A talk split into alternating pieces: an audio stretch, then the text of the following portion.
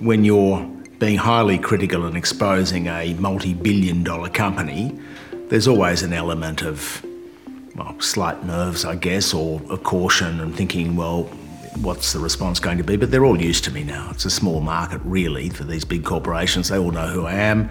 They have public relations strategies and they have crisis management people that say, I know how to deal with this bloke. I never get to meet them, but I've heard this is what goes on behind the scenes. There's lawyers hanging around dying to sue me, waiting for me to slip up. But all that's quite good fun. I like that sort of um, that adrenaline side uh, of the game. That was Michael West from Michael West Media. G'day and welcome to Democracy's Watchdogs, the podcast. You're with Bill Birnbauer, the CEO of Democracy's Watchdogs. Michael West has done something pretty unique in Australian journalism.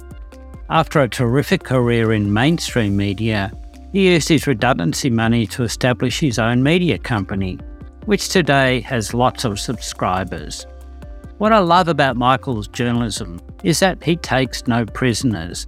There's always an underlying anger in his journalism at injustice and corruption by powerful corporations and politicians. We like to say that investigative journalism holds power to account. Well, Michael certainly does that in spades. I hope you are inspired by his passion and commitment as much as I was.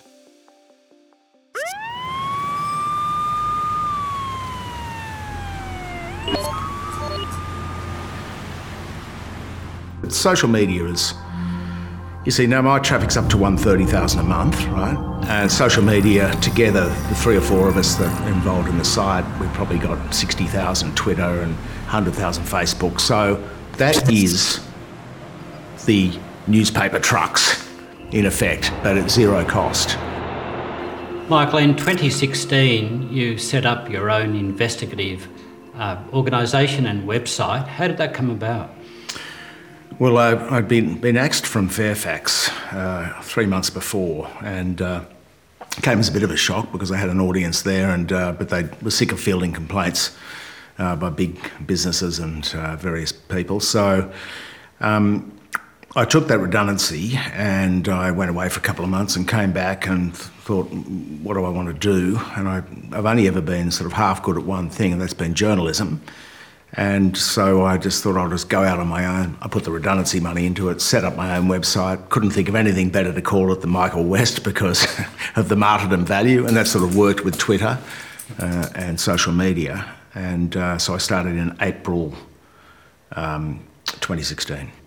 Quite unique to have an investigative website exploring corporate corruption, tax evasion, and so forth. Um, how much time do you devote to it? Well, the time is continuous because working for a large institution, you gather news and you write it. You don't have to worry about any of the back end. Uh, but now I'm running a business.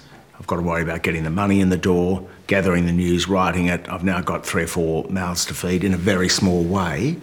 Uh, it's been very re- rewarding because we've been growing. Um, so it's been great, but the work is constant.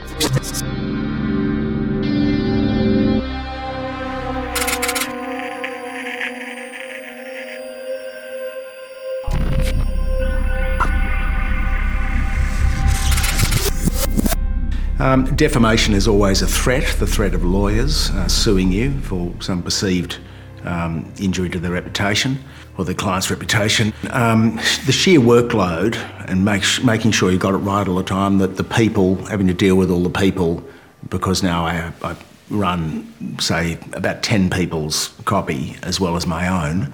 Uh, from time to time. But it's a community effort. I mean, the, the network, the contact base, which I built up over many years, it's a collaborative effort, and uh, so it's definitely not me. I've just got my name on it.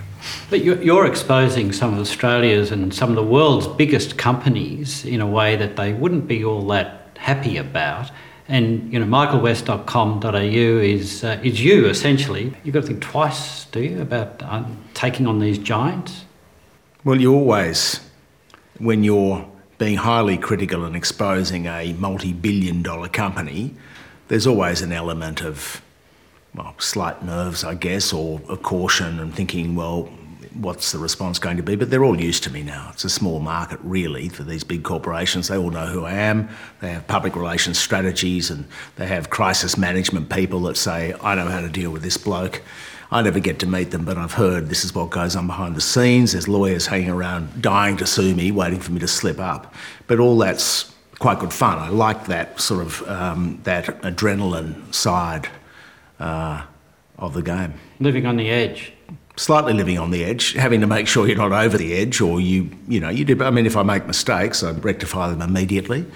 Uh, but if other people make mistakes and they're on the site, it's it's it's difficult as well. That's happened, uh, but we just change it. This is the beauty because you can change things on the page in live time. You don't have to worry about the fact that a newspaper's gone out, out on the back of a truck and that that piece of paper will be hanging around forever.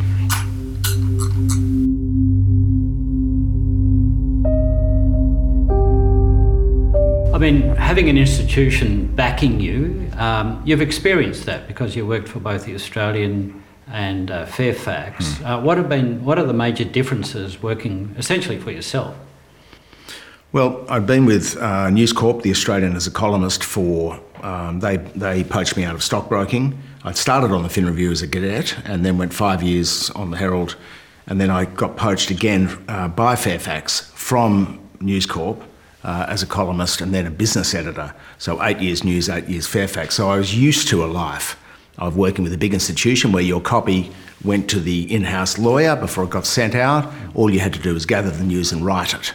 Uh, this is a vastly different caper now because I have much less time in the day to do that because there are other people to deal with. There's the running of the business, there's the back end production stuff, the headlines, the f- captions, the photographs, the hyperlinks, problems with WordPress, paying uh, for load balances to be maintained, paying for the back end to be maintained, all these things, artwork, um, these things take time. So somebody else's story, to produce somebody else's story, takes an hour or two as well as my own. Sometimes it's quicker for me to write it from scratch than it is to uh, publish somebody else. So you have to be passionate. I mean, why do you do it? Well, I do it because the feedback has been so big. Essentially, the theme or the purpose of the website is monitoring, reporting on um, the rising power of corporations over democracy. So, money and politics, what big business is up to. Uh, I believe that there is pressure on the mainstream media and that a lot of stories get pulled or not published, or journalists don't even go near them because they know what the editors want.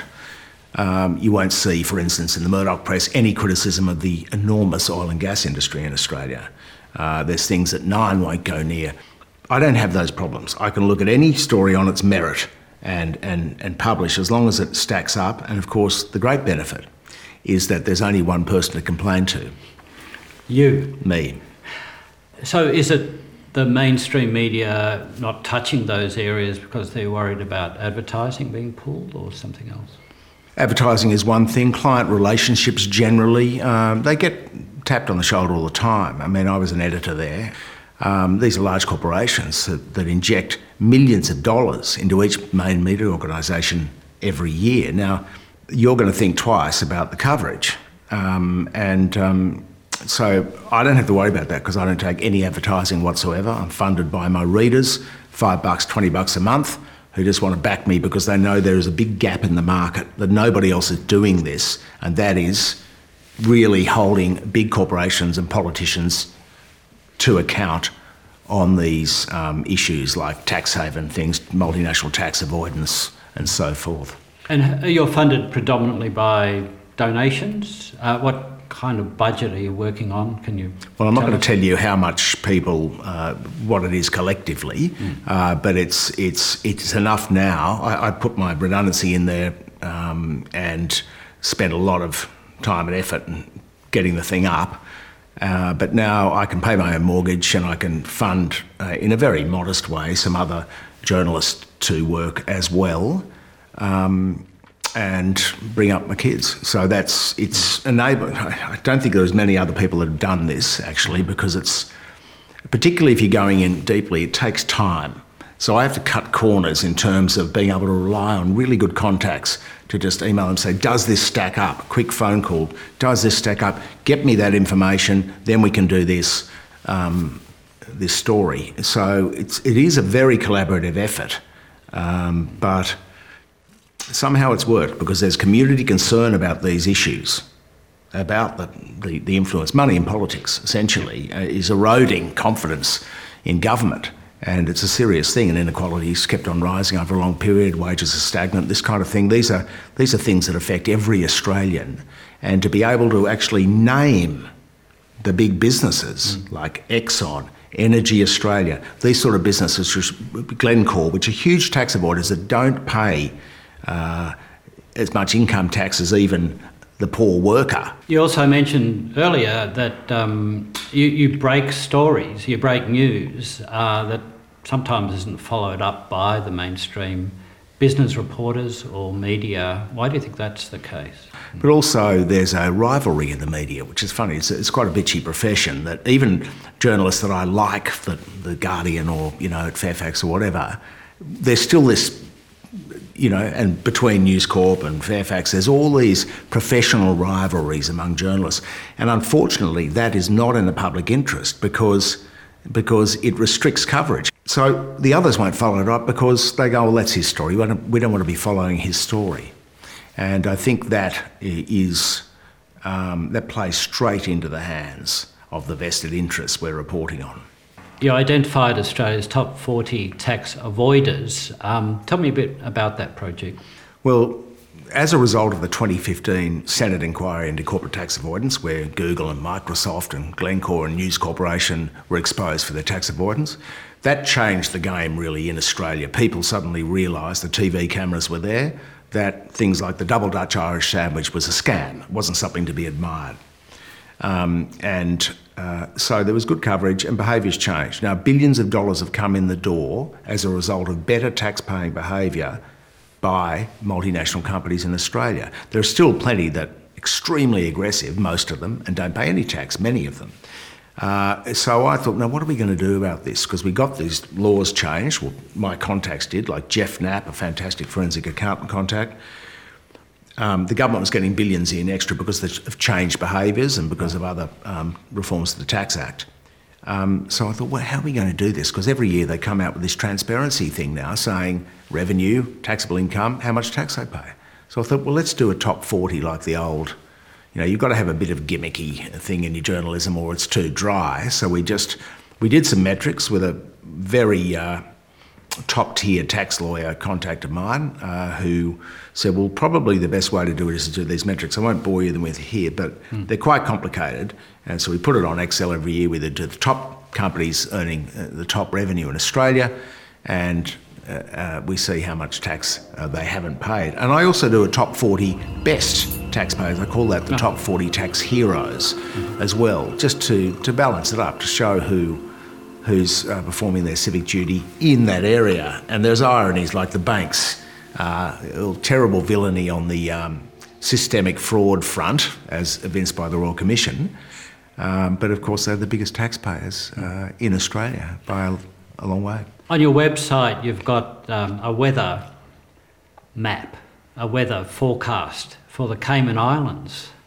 It's a nice touch. Well, that's just a bit of humour. I mean, this is such a dark area, and it's frankly, a lot of people say, "How do you do it?" Because you're just reporting on these big, gigantic scams, and and and and how you know people aren't in the loop on these the money and politics and so on. So I try to lighten it up and use a little bit of humour and just the Cayman Islands weather report. Um, of course, it's always the same temperature in the Cayman Islands. It varies between 28 and 30 degrees, but, but unless there's a sort of hurricane or something. But um, it's just because Cayman Islands is the most recognised tax um, avoidance destination, uh, and it's just a bit of fun on the website to, to, to suggest this is what we're doing. We're, we're looking, and indeed, assets are being sold uh, to, to foreigners who then put the profits through the Cayman Islands from Australia, even assets that we taxpayers used to own. Tax fairness is, you know, it's only going to get bigger. It's already quite yep. big now. And I think people now know, the big end of town, that reputational damage for being seen as a tax cheat um, is a significant thing. It's invisible generally to the public, isn't it? That's right, and uh, and if it, if we if, if, we can make it if we can make people accountable for what they're doing, mm. you know, they're lobbying to open up fracking land in the Galilee Basin, in the in the Beetaloo Basin, and so on. This is the gas sector now. So you've got ex-politicians and wives actually uh, lobbying uh, to open up these um, these gigantic areas for gas fracking and so on, and frankly their identity should be known. These sort of things should be publicised so people know what's going on behind the scenes. People know what sort of weight their vote carries. Frankly, the, the trust in politics is gone. That makes it difficult for any government to legislate, so there's a stasis in reform. And part of the problem has been, as we saw from the last election, the media. Things like the franking credits debate, they swallowed the government's line about big retiree tax, hook, line, and sinker almost all the mainstream media. Most of them didn't understand it, it's complicated. Um, but there was an institutional favouring of the government's great big retiree tax lie. And that was a 100% lie because it wasn't a tax, it was the removal of a subsidy for generally wealthy people. Do you see yourself as a bit of an activist or, or not? No, I try not to do that. Uh, in fact, I have people, contacts obviously activists, but I'm not politically aligned at all. Uh, so any government, no matter which stripe, uh, will get the same treatment. Fair game. Fair game. Um, I'm definitely not activist, although I do verge into campaign territory.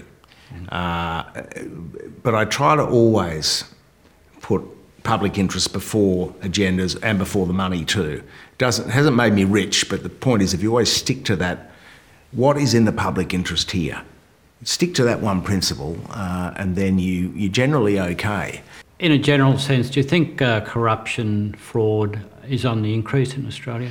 I think it is, and I think that's evinced by all the corruption scandals uh, over the last six years under the present government.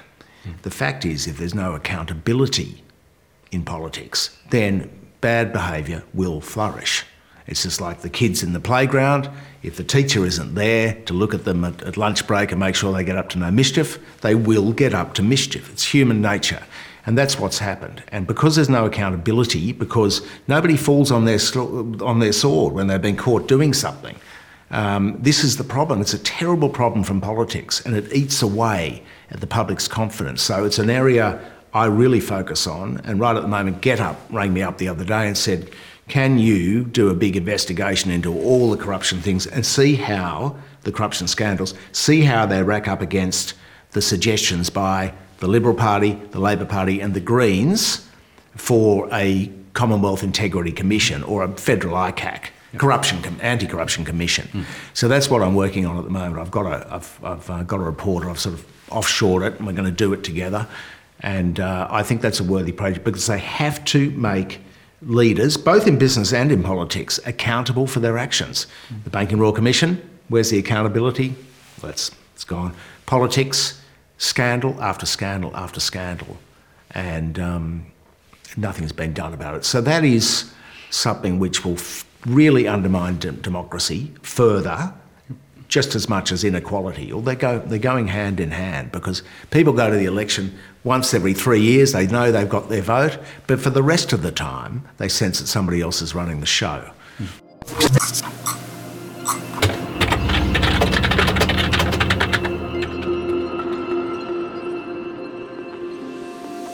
Hi, it's Bill Birnbauer back with you. If you enjoyed that podcast and want to hear more interviews with top investigative journalists, go to democracieswatchdogs.org and locate the podcasts tab. On the site, you can watch video interviews with all the journalists featured in these podcasts. You can subscribe to our podcast and also to our newsletter for alerts about forthcoming interviews and our latest news. And please help us produce more interviews by supporting our work. As a registered non profit organisation, we depend entirely on your support. Just go to democracieswatchdogs.org, press the donate button, and give us whatever you can afford. Every bit helps. It all goes into production and is greatly appreciated. Thanks for listening, and bye for now.